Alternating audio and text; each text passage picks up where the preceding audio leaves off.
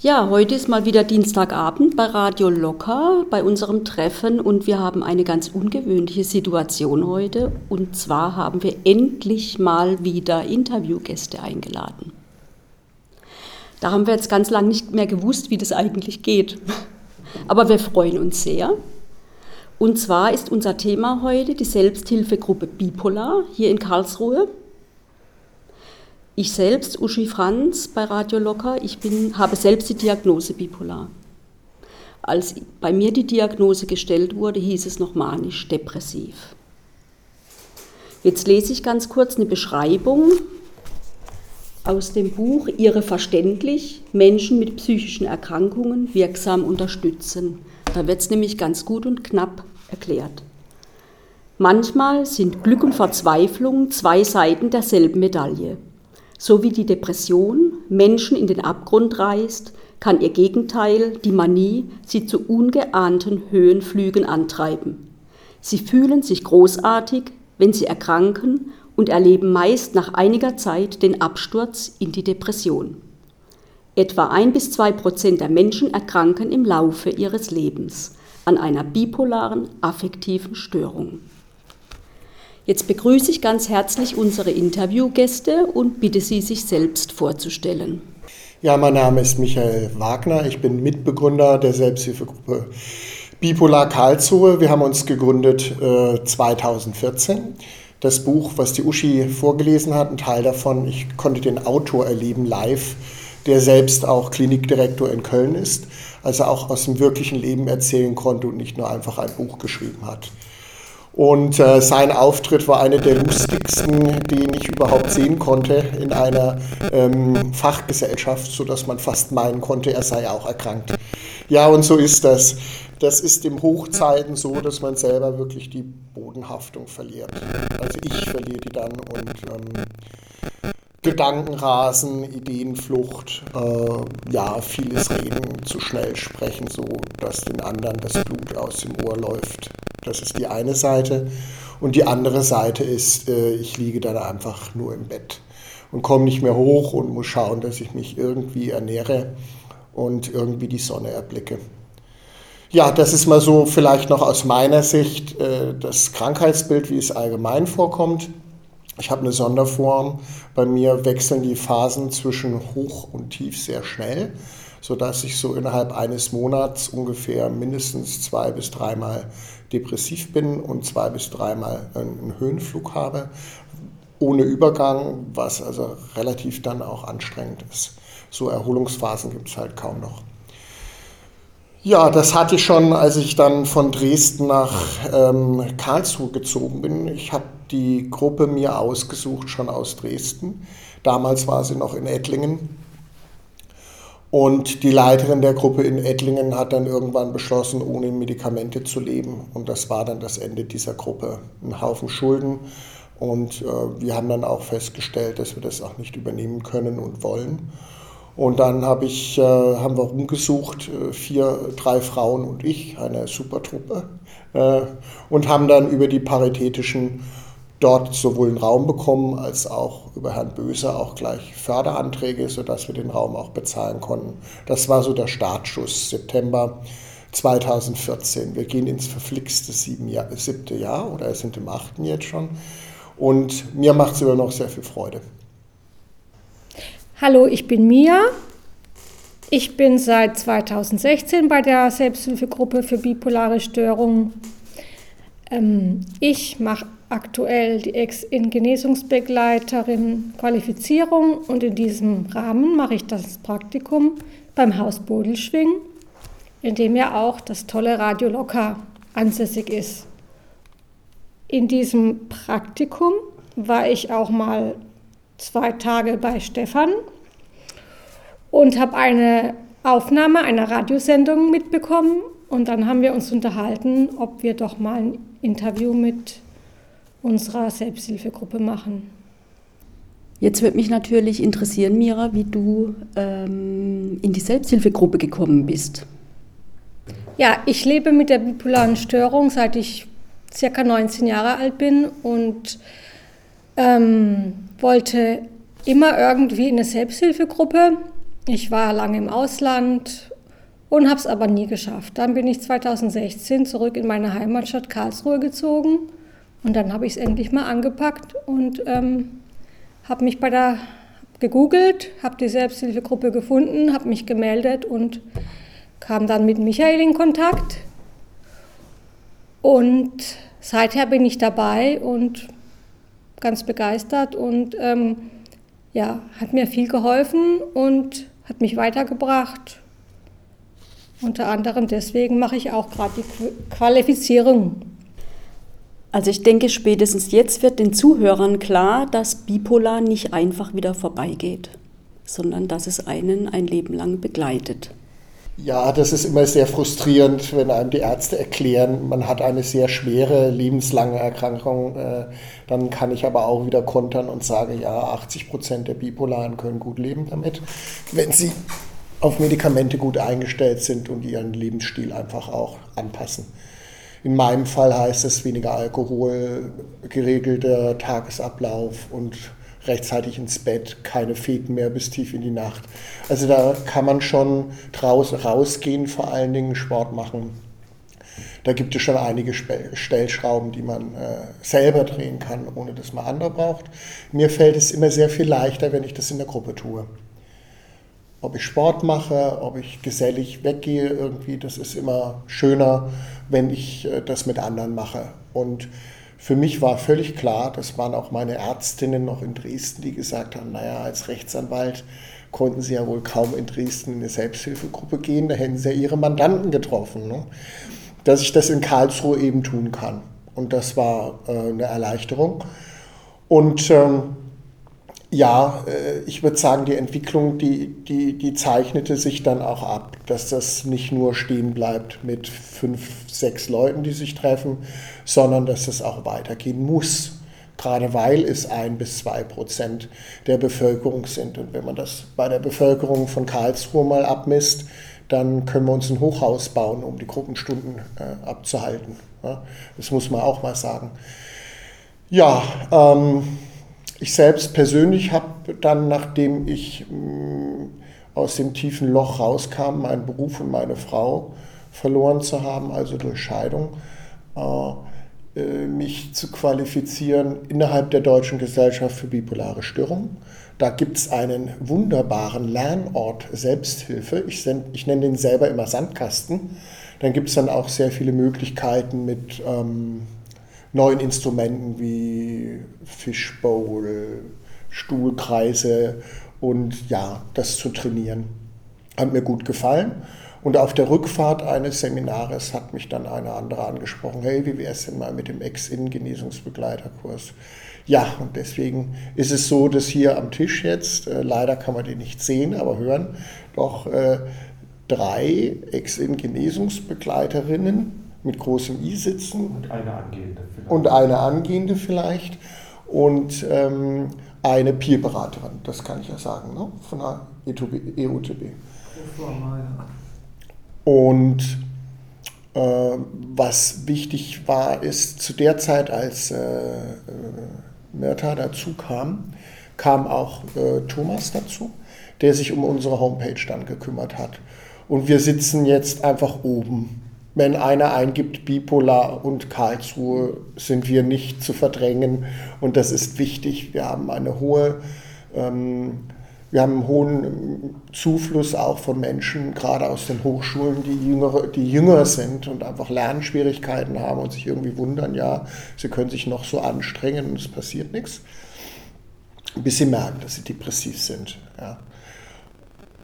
Ja, das würde ich jetzt mal so mal stehen lassen. Wir haben so auf der Mailingliste 85 äh, Menschen und zu unseren Gruppentreffen im Präsenztreffen kommen mm, ja im Moment so 15 in der Pandemie trotzdem. Und morgen, Mittwoch, den 10. haben wir Online-Treffen über Skype. Da muss man mal schauen, wie viele jetzt dabei sind. Wir haben uns also auch so ein bisschen Pandemie äh, verhalten. Und was ich immer sehr bezaubernd fand, die Mirta hatte eingeführt, äh, zusammen mit zwei anderen Damen, ein Gruppencafé, was es immer am vierten äh, Mittwoch im Monat gibt. Und da gibt es halt eine neue Location und äh, da kann man sich völlig ungezwungen dann mal unterhalten. Ne? Aber da kann sie selber vielleicht ja noch mal ein bisschen was erzählen. So, das ist vielleicht unser Rahmenprogramm. So, ich stelle mich jetzt heute Abend auch mal hier vor in der Runde. Ich bin die Ute von Radio Loka. Ich gehöre mit zur Redaktion und zur Moderation von unserem Amateurradio, von unserem Guten. Und ähm, ich bin so weit von dem Ganzen betroffen. Äh, ich weiß zwar nicht, ob das medizinisch korrekt ist, aber ich würde sagen, ich habe eine erweiterte bipolare Störung, ich habe eine schizoaffektive Störung, äh, ich kenne sehr wohl schwere Depressionen als auch äh, hochgradige Manien. Äh, bei mir ist es dann aber noch so, das kippt dann nicht sofort gleich wieder zurück ins Depressive, sondern ich werde dann noch kurzerhand schizophren, wenn es zu manisch wird. Aber ich kenne mich im Grunde genommen, bilde ich mir ein, wirklich aus.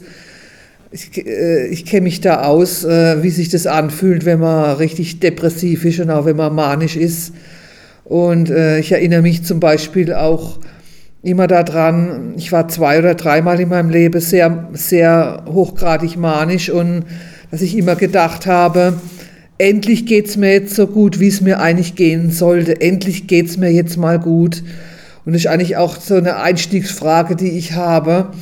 Ähm, woran merkt man denn, dass man Hilfe braucht? Also, ähm, und wie, äh, in dem Zusammenhang ähm, frage ich mich auch, wie die, die äh, Selbsthilfegruppentreffen ablaufen.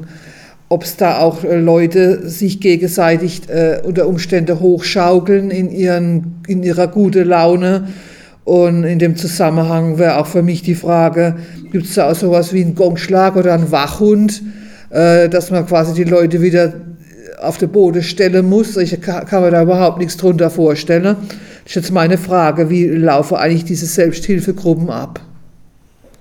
Ja, es war eine zweigeteilte Frage. Die erste Frage war ja, wie man erkennt, dass man selber ähm, in so eine Phase gerät. Das ist bei einer Depression äh, für meinen Teil äh, ziemlich einfach. Also das Hauptmerkmal ist da immer Antriebslosigkeit und wenn das äh, eben anfängt, der, ich sag mal, der Motor äh, runterfährt, dann weiß ich schon, da muss ich aufpassen. Ne? Das ist ein, ich arbeite mittlerweile sehr viel mit, mit Frühwarnsignalen. Ne? Also ich merke schon, wenn er ein paar Umdrehungen weniger hat, dass ich aufpassen muss und ich versuche auch in die andere Richtung das zu merken. Ne? Also das, aber das ist bei jedem, ich sage auch, das ist bei jedem immer anders. Also zu sagen, die bipolare Störung, die Manie oder die Hypomanie, also das ist die Untermanie, die drunter liegt, die, äh, die weniger starke oder die Depression. Allein die Depression hat drei verschiedene Abstufungen und das auf einen ganz persönlichen Charakter, das kann, würde ich mir nie trau trauen, das äh, zu sagen, wie es ist. Und deswegen sage ich auch mal ganz klar und deutlich, finde ich es immer sehr erstaunlich, äh, wie manche Ärzte zu manchen Feststellungen kommen, wie ich mich fühle. Ne? Also ich kenne 15 äh, äh, Mitglieder der DGBS, die sind sogenannte betroffene Profis, die haben also die bipolare Störung auch. Das, das, soll, das ist für mich immer wichtig, auch, auch in groben Stunden, dass nicht alle natürlich auf einem gleichen harmonischen Level sind. Und das geht oft so, dass man ähm, also ich behaupte von mir mal, ich bin etwas empathischer als normale Menschen. Ähm, das heißt, wenn ich einen Raum betrete, weiß ich schon, insgesamt geht es uns besser als letztes Mal, aber ich spüre einfach, dass es derjenigen oder demjenigen ziemlich schlecht geht. Und wenn ich die Chance habe, versuche ich die noch vor der Gruppenstunde mal kurz anzusprechen, aufzuheitern oder zu fragen, was los ist. Oder wir haben jetzt neu eingeführt eine Pause von unserem zweistündigen Treffen, um dann über die Form mal zu kommen, damit wir genau mal da was fragen können. Ja, die Gruppenstunde läuft eigentlich immer ähnlich ab, bis auf einen Fall. Wir haben eigentlich immer ein Blitzlicht und keinen Blitzfilm, also kurz zu sagen, wie es mir geht, wie ich mich fühle und keine langen Opern zu erzählen. Äh, wenn es in eine Oper übergeht, äh, dann hat der Moderator, die Moderatorin schon die Chance, ey, das wäre ein gutes Thema für die Gruppe dann. Äh, ja, das ist eigentlich das eine. Äh, die andere Möglichkeit ist jetzt, wenn wir neue Gäste haben, dann stellen wir uns alle etwas länger vor. weil die Gäste dann die Chance haben sollen zu sehen, wie wir eigentlich sind, ob sie sich wohlfühlen können oder nicht. Und dann, und das ist vielleicht zum Abschluss, ähm, kommen wir zu den Themen, die die Mitglieder dann einfach als dringendste wünschen. Und da gehen die Gesundheitsgefährdenden vor, vor sozialen Themen. Ich kann auch noch was ergänzen, und zwar zum Moderatoren-Team, Moderatorinnen-Team. Äh, wir sind ein paar Moderatoren, Moderatorinnen. Ähm, bei uns in der Gruppe kann aber jeder ähm, die Gruppenstunde moderieren. Und ähm, wir sind alle Betroffene. Wir haben keine Profis, Sozialarbeiter, Psychologen oder sonstiges, die uns moderieren. Also wir verwalten uns ja auch selbst. Du hast vorhin gesagt, dass du so ein bisschen ein seismografisches Gespür hast, wie es den Leuten in der Gruppe geht. Ähm, du hast auch gesagt, äh, die Manie gibt es nicht. Die wird immer von den Einzelnen unterschiedlich erlebt.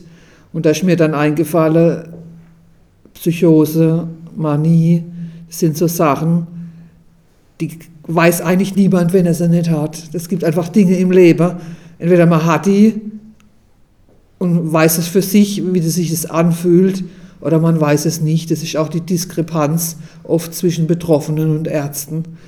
Ja, genau. Also es gibt einfach Sachen, die, die weiß man nur, wenn, wenn man es äh, erlebt hat, ja.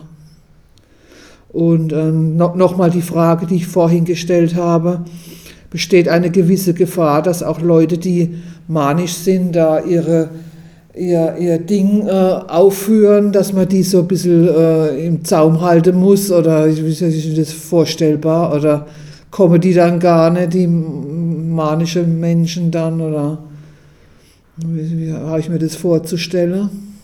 Also ich bin sehr zufrieden. Wir hatten bisher eigentlich nur in sieben Jahren drei Vorfälle, in denen, äh, in denen einfach Menschen etwas ähm, überm Strich war, sage ich mal. Auch das ist keine Wertung, sondern in denen die einfach sehr beschleunigt waren.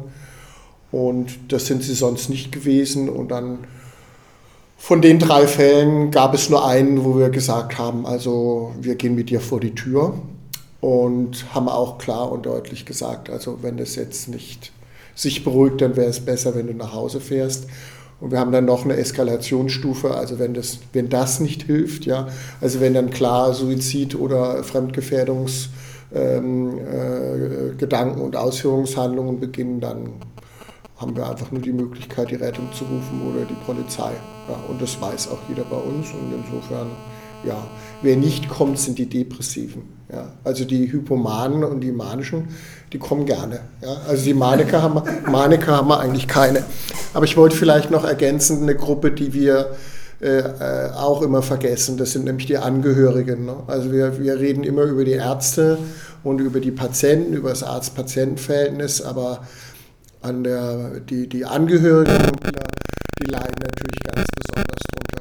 Und äh, da, ja, da muss ich mir schon Gedanken machen, ob ich mit einem Bipolaren zusammen sein will ne, oder nicht. Und deswegen bin ich auch persönlich da immer, da reden wir auch oft drüber, Beziehungen und, ähm, und bipolare Störungen, muss man sich schon überlegen, wie das geht. Ne. Das geht, ich, ich, behaupte übrigens, es geht gut. Ne? Muss halt nur rechtzeitig seinem Partner sagen, dass es so ist, wie es ist. Ne? Wie das in anderen eben auch ist.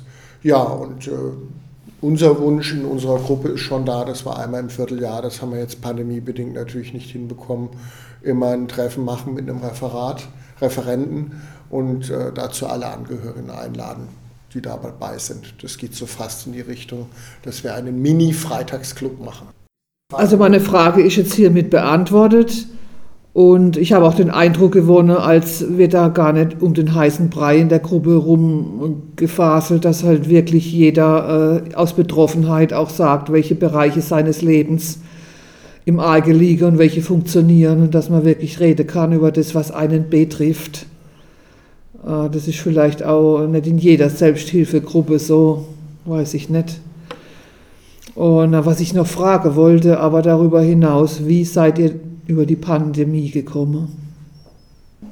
Also wir sind gut durch die Pandemie gekommen, weil wir irgendwann als Treffen nicht mehr möglich waren, also weder erlaubt noch sinnvoll oder wir auch nicht mehr machen wollten, haben wir angefangen, Skype-Treffen ähm, zu organisieren.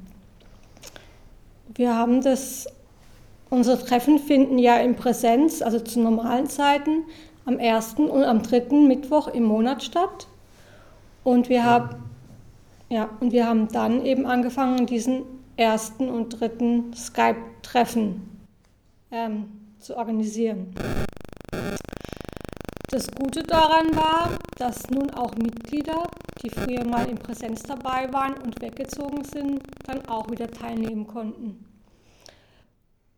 Mittlerweile ist es ja so, dass wir uns wieder in Präsenz treffen dürfen das heißt, wir treffen uns wieder am ersten und dritten Mittwoch im Monat und das Skype-Treffen findet weiterhin am zweiten Mittwoch im Monat statt. Ich kann es natürlich nicht lassen, als Jurist noch was hinzuzufügen. Ähm, wir hatten ja immer eine Ausnahmeregelung äh, in 11, glaube ich, der Landes-Corona-Verordnung. Das heißt, wir hätten uns immer treffen können, egal wie hoch die, äh, die, die, die Zahlen waren. Wir haben aber dann im März 2020 beschlossen, aufgrund der hohen Inzidenzzahlen einfach freiwillig für uns in Klausur zu gehen. Ne? Und haben gesagt, also wir bieten das jetzt nicht an, weil immer mehr äh, Leute gesagt haben, ey, das ist mir zu gefährlich. Und ich meine, wir stehen heute, das muss man auch klar und deutlich sagen, vor einem ähnlichen Problem. Ja? geimpft oder nicht geimpft. Jetzt müssen wir eben schauen, wie wir damit umgehen und auch das werden wir schaffen. Habe ich keinerlei Bedenken. Ein super Clou neben dem Sky im Skype-Treffen war da noch, dass ähm, wir uns überlegt haben, ja, das ist so vor der Glotze ein bisschen blöd, können wir doch einen kulturellen Beitrag gegen Ende machen. Und das war echt spitze. Also das ging von Gedichten, äh, Geschichten vorlesen ähm, und Gesang. Also wir haben eine wunderbare Sängerin bei uns in der Gruppe und sie hat schon gesagt, ja, nach dem, nach dem Lockdown nimmt sie das Teil auf. Ne? Also das war sehr schön und ich glaube, da kommt auch so das raus, was man den äh, manisch-depressiven, den Bipolaren ja immer nachsagt, dass wenn sie gut drauf sind, dann doch sehr kreativ sind. Und ich kann nur sagen, also unsere Truppe lacht gerne. Und wenn sie kreativ ist, lacht sie auch im Kreativen gerne. Also wir haben immer sehr viel Spaß zusammen, das ist wichtig. Und das ist wieder Klassisches. Und jetzt kommt der Genesungsbegleiter, Sprech, ne? ähm, äh, sein Leben wieder in die Hand zu nehmen, Klammer auf, Empowerment. Das ist wirklich gut und das hilft den Leuten äh, auf ihrem Genesungsweg, Klammer auf, Recovery, Klammer zu. Und das halte ich dann für eines der wichtigsten äh, Standbeine überhaupt in der Psychiatrie. Das ist nämlich das dritte. Äh, neben der Psychiatrie und der Psychotherapie sind in jeder Leitlinie zur Behandlung von psychiatrischen Patienten auch die Selbsthilfegruppen aufgeführt. Und da sage ich ganz offen, da bin ich echt verdammt stolz auf unsere Truppe. Ja, nicht auf mich, sondern dass wir das echt gut hinkriegen. Ja, mit jedem Einzelnen, der kommt. Ja, nach eurer liebevoll ausgesuchten Musik, vielen Dank dafür, äh, melde ich mich doch auch nochmal als bipolar Betroffene. Äh, was ich gerne erzählen möchte, ist, dass als ich die erste Phase Depression und Manie hinter mir hatte, dass ich ganz sicher war, dass mir das nie wieder passiert. Und weil ich dachte, ich weiß ja jetzt, wie das ist und dann weiß ich, was ich nächstes Mal dagegen tun muss. Und ich möchte nur am Rande erwähnen, dass ich in zehn Jahren neun Klinikaufenthalte hatte und niemals äh, dran auch nur rühren konnte, es aufzuhalten. Und das möchte ich einfach mal hier so sagen, damit auch die Schwere dieser Erkrankung und äh, diese manchmal diese Handlungsunfähigkeit und dass das Leben so zerstört wird dazwischen, weil man ja in äh, Depression vollkommen handlungsunfähig und suizidal vielleicht sogar ist und in der Manie ganz viel kaputt macht, Beziehungen kaputt gehen, äh, vielleicht der Arbeitsplatz verloren ist und das ganze Umfeld einen nicht versteht. Und äh, das wollte ich jetzt einfach mal hier so darstellen, damit auch dem Zuhörer, der vielleicht ein bisschen weniger drüber weiß, der vielleicht gerade mal gehört hat, dass es manchmal beschrieben wird als himmelhoch jauchzend, zu Tode betrübt, das, das trifft es einfach nicht. Das wollte ich jetzt einfach mal hier so sagen und wollte in die Runde fragen, ob dazu noch jemand was sagen möchte. Also ich würde gerne auch was zu meiner ersten Manie erzählen. Zu meiner ersten manischen Phase nach einer äußerst schweren Depression ging es mir plötzlich richtig gut. Und da habe ich gedacht, die Welt hat sich verändert, endlich ist es so, wie es sein soll. Und es war dann, also ich will gar nicht erzählen, wie das weiterging. Äh, nach Monaten war ich dann wieder sturzdepressiv und ich habe mir aber eigentlich vorgenommen, wenn ich merken würde, ich würde wieder manisch werden, rechtzeitig Hilfe hole. Aber das ist etwas ganz Schwieriges, weil man denkt doch, oder ich denke doch, ich habe doch auch mal das Recht, dass es mir gut geht. Warum darf es mir eigentlich nicht gut gehen? So ein bisschen ein kniffliger Punkt, dass ich immer das Gefühl gehabt habe, warum darf es mir nicht mal gut gehen? Und es ist auch so, das geht auch in die Richtung dann Moral, sag ich mal äh, wo ich ein bisschen überschwenken will in, in den Bereich der Angehörigen. Äh, das ist oft ein Kampf mit den Angehörigen. Darf es mir jetzt gut gehen oder darf es mir nicht gut gehen? Jedenfalls legt man das so für sich aus. Und die Angehörigen machen sich halt tierisch viel Sorge und man denkt dann, was haben die eigentlich? Und ähm, momentan, äh, das darf ich ja sagen, bin ich seit fünf Jahren hypomanisch äh, ich bin also nicht vollkommen durch den Wind, überhaupt nicht, aber ich habe ziemlich viel Energie und schlaf wenig und ähm, ziehe viel durch.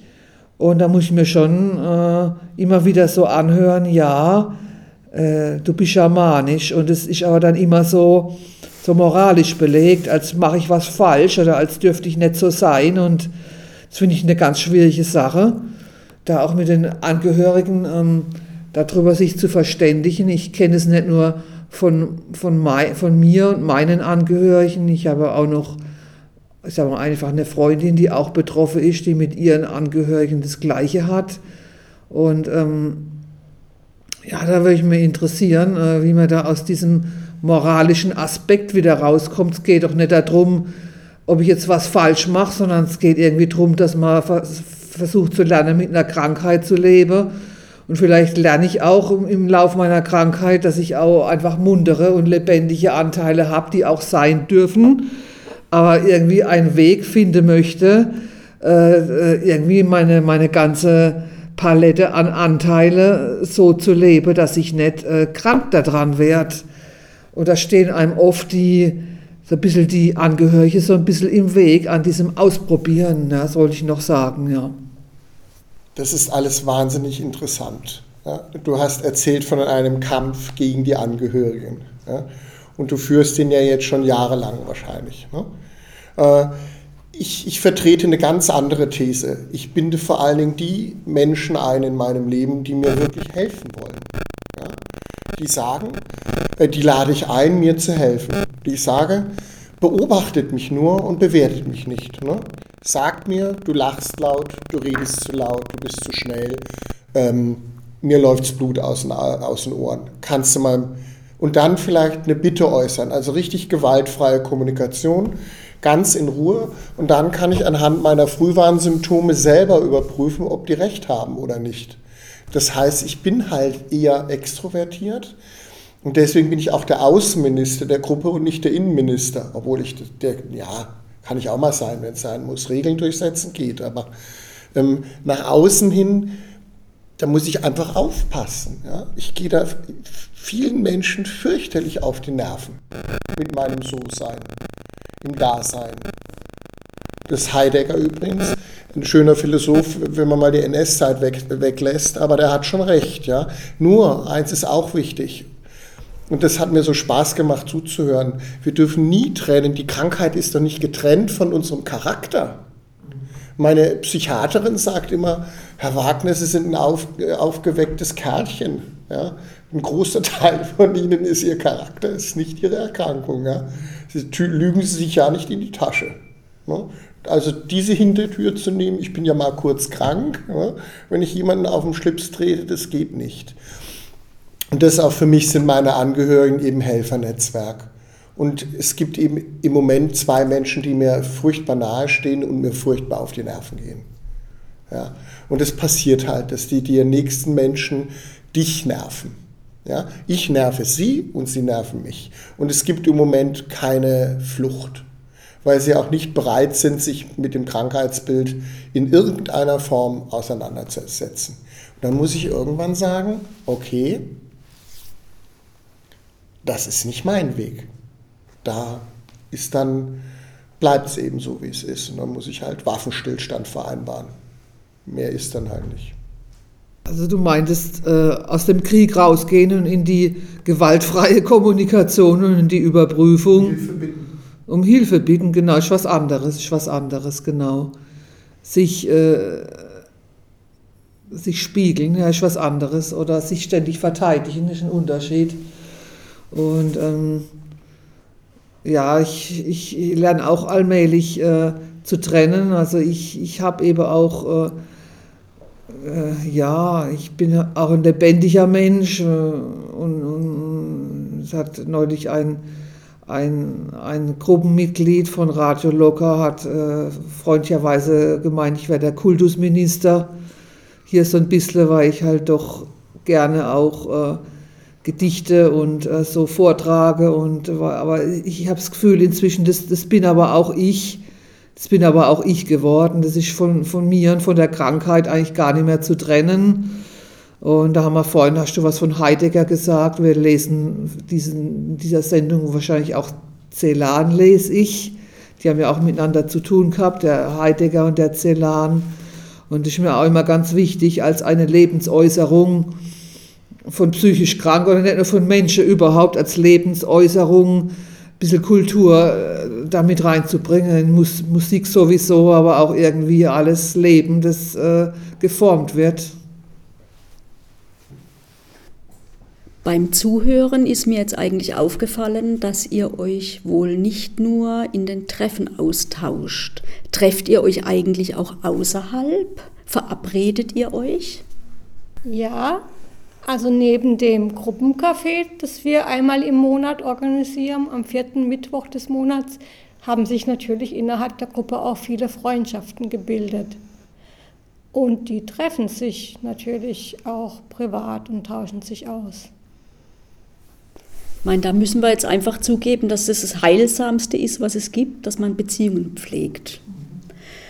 Und ich ähm, wenn ihr euch zweimal im Monat trefft, dann äh, nach diesen Treffen trägt es euch auch bis zum nächsten Treffen. Das finde ich ganz spannend. Äh, obwohl ich jetzt selbst gestehen muss, ich war nie da. obwohl ich immer gewusst habe, dass es diese Selbsthilfegruppe gibt. Aber ich freue mich, dass, Sie heut, dass ihr heute da wart und äh, würde euch doch bitten, nochmal zu sagen, wo findet man euch? Wann trefft ihr euch? Wie kann man Kontakt zu euch aufnehmen? Ja, kurz zu uns. Äh, wir treffen uns ähm, persönlich, wenn die Pandemie uns äh, denn lässt, am ersten und am dritten Mittwoch im Monat. Am zweiten Mittwoch im Monat sind wir über Skype dann zu erreichen. Dann kriegen die Gruppenmitglieder einfach einen Online-Link und können sich einwählen, der natürlich nur für die Mitglieder gilt. Kann man also sich nicht öffentlich einwählen.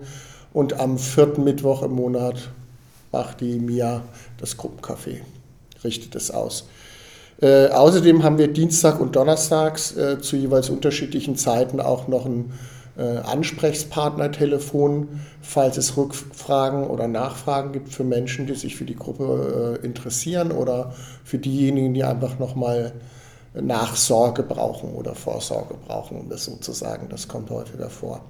Ich möchte nicht unerwähnt lassen zum Schluss, dass wir gerade dieses Jahr äh, doch recht, wie soll ich sagen, mit ähm, erhobenen Hauptes äh, durch die Landschaft gelaufen sind mit zwei neuen Projekten. Das eine ist äh, ein Podcast, den äh, eine Mitkollegin aus der Eifel machen wird. Und da hat uns das Skype-Treffen sehr wohl geholfen. Und das wird, der Podcast wird zehn Folgen umfassen über ihr bipolares Leben. Und dann sind wir gerade dabei, das zusammenzuschneiden. Und die zweite Sache ist, ähm, ein äh, Gruppenmoderator und ich, der Thomas und ich, wir bieten einen Recovery-Kurs an in Karlsruhe mit sechs Modulen, der sich stark orientiert am Ex-In-Qualifizierungskurs. Nur diesmal ganz klar gewandt an Menschen, die einfach für sich was Gutes tun wollen und auf einen guten Genesungsweg äh, äh, gehen wollen. Also nicht mit dem Ziel, für sich selber eine Ausbildung zu haben. Wo äh, treffen wir uns bei den äh, paritätischen Sozial Sozialdiensten GmbH Karlsruhe äh, im äh, Kanalweg 4042 in der Nordstadt in, der, im, in den angrenzenden Gebäude, Gebäude zur amerikanischen Kommandantur Stadtbibliothek. Da treffen wir uns jeweils um 18 Uhr bis 20 Uhr. Also am besten ist über das Kontaktformular unserer E-Mail, äh, unserer Homepage. Das ist einfach googeln, Bipolar Karlsruhe, da gibt es ein Kontaktformular. Das ist am einfachsten. Ja. Da habe ich äh, euch auch gefunden. Und da sind auch die Telefonnummern äh, drauf und da ist auch die Webseite nochmal, äh, da sind auch nochmal die E-Mail-Adressen drauf. Das ist am einfachsten. Herzlichen Dank für das interessante Interview, dass ihr euch zu uns begeben habt. Es war sehr nett mit euch heute Abend. Jetzt gibt es noch einen besonderen Musikwunsch. Also ich bin froh, dass es einen Musikwunsch gibt und einen Rausschmeißer. Der Musikwunsch ist Father and Son von Neil Young und ähm, ohne meinen Sohn äh, gäbe es mich auch nicht mehr. Das ist einfach auch ganz klar äh, das beste Mittel gegen eine Selbst, gegen Suizid. Und Craze, äh, Days and Confused von äh, Led Zeppelin zeigt einem in etwa, wie es einem Bipolaren geht, wenn er in der Mischphase ist. Das ist dann auch der Rauschmeißer. Vielen Dank äh, für die Einladung an euch. Mir hat es persönlich sehr viel äh, Freude bereitet. Und ich bin mal gespannt, wie das in äh, fünf Jahren ausschaut beim nächsten Interview. Ich bedanke mich auch recht herzlich für die Gelegenheit, hier in Radio Locker aufzutreten und uns vorzustellen und wünsche euch allen noch einen schönen Abend. Ich habe mich auch sehr gefreut, dass ihr da wart. Ich fand es auch sehr interessant und ähm, ich hoffe, dass wir uns in wenigen Jahren hier wieder munter wieder sehen und wieder sprechen und äh, dass wir auch unsere Jubiläen feiern können. Ihr dann bald und wir dann nächstes Jahr auch. Gell? Dankeschön. Im Zusammenhang mit der heute im Fokus stehenden bipolaren Störung ist schon manches Buch erschienen. Auf ein autobiografisches Werk, welches mich selbst tief berührt hat, möchte ich doch noch kurz hinweisen. Es heißt Die Welt im Rücken, geschrieben von Thomas Melle. Zu diesem Buch habe ich in einer früheren Sendung schon mal einen Beitrag verfasst, der auch zwei Leseproben beinhaltet. Wer Lust hat, mal reinzuhören, kann auf der Internetseite des Querfunk Karlsruhe einfach Sendungen anklicken, unter Wortsendungen dann locker auswählen. Hier findet ihr unter den gut gelaunten Smileys den Link zu unserem stattlich chronologisch aufgebauten Archiv. Auch den Beitrag zu Thomas Melles Welt im Rücken findet ihr dort. Er wurde im März 2017 gesendet.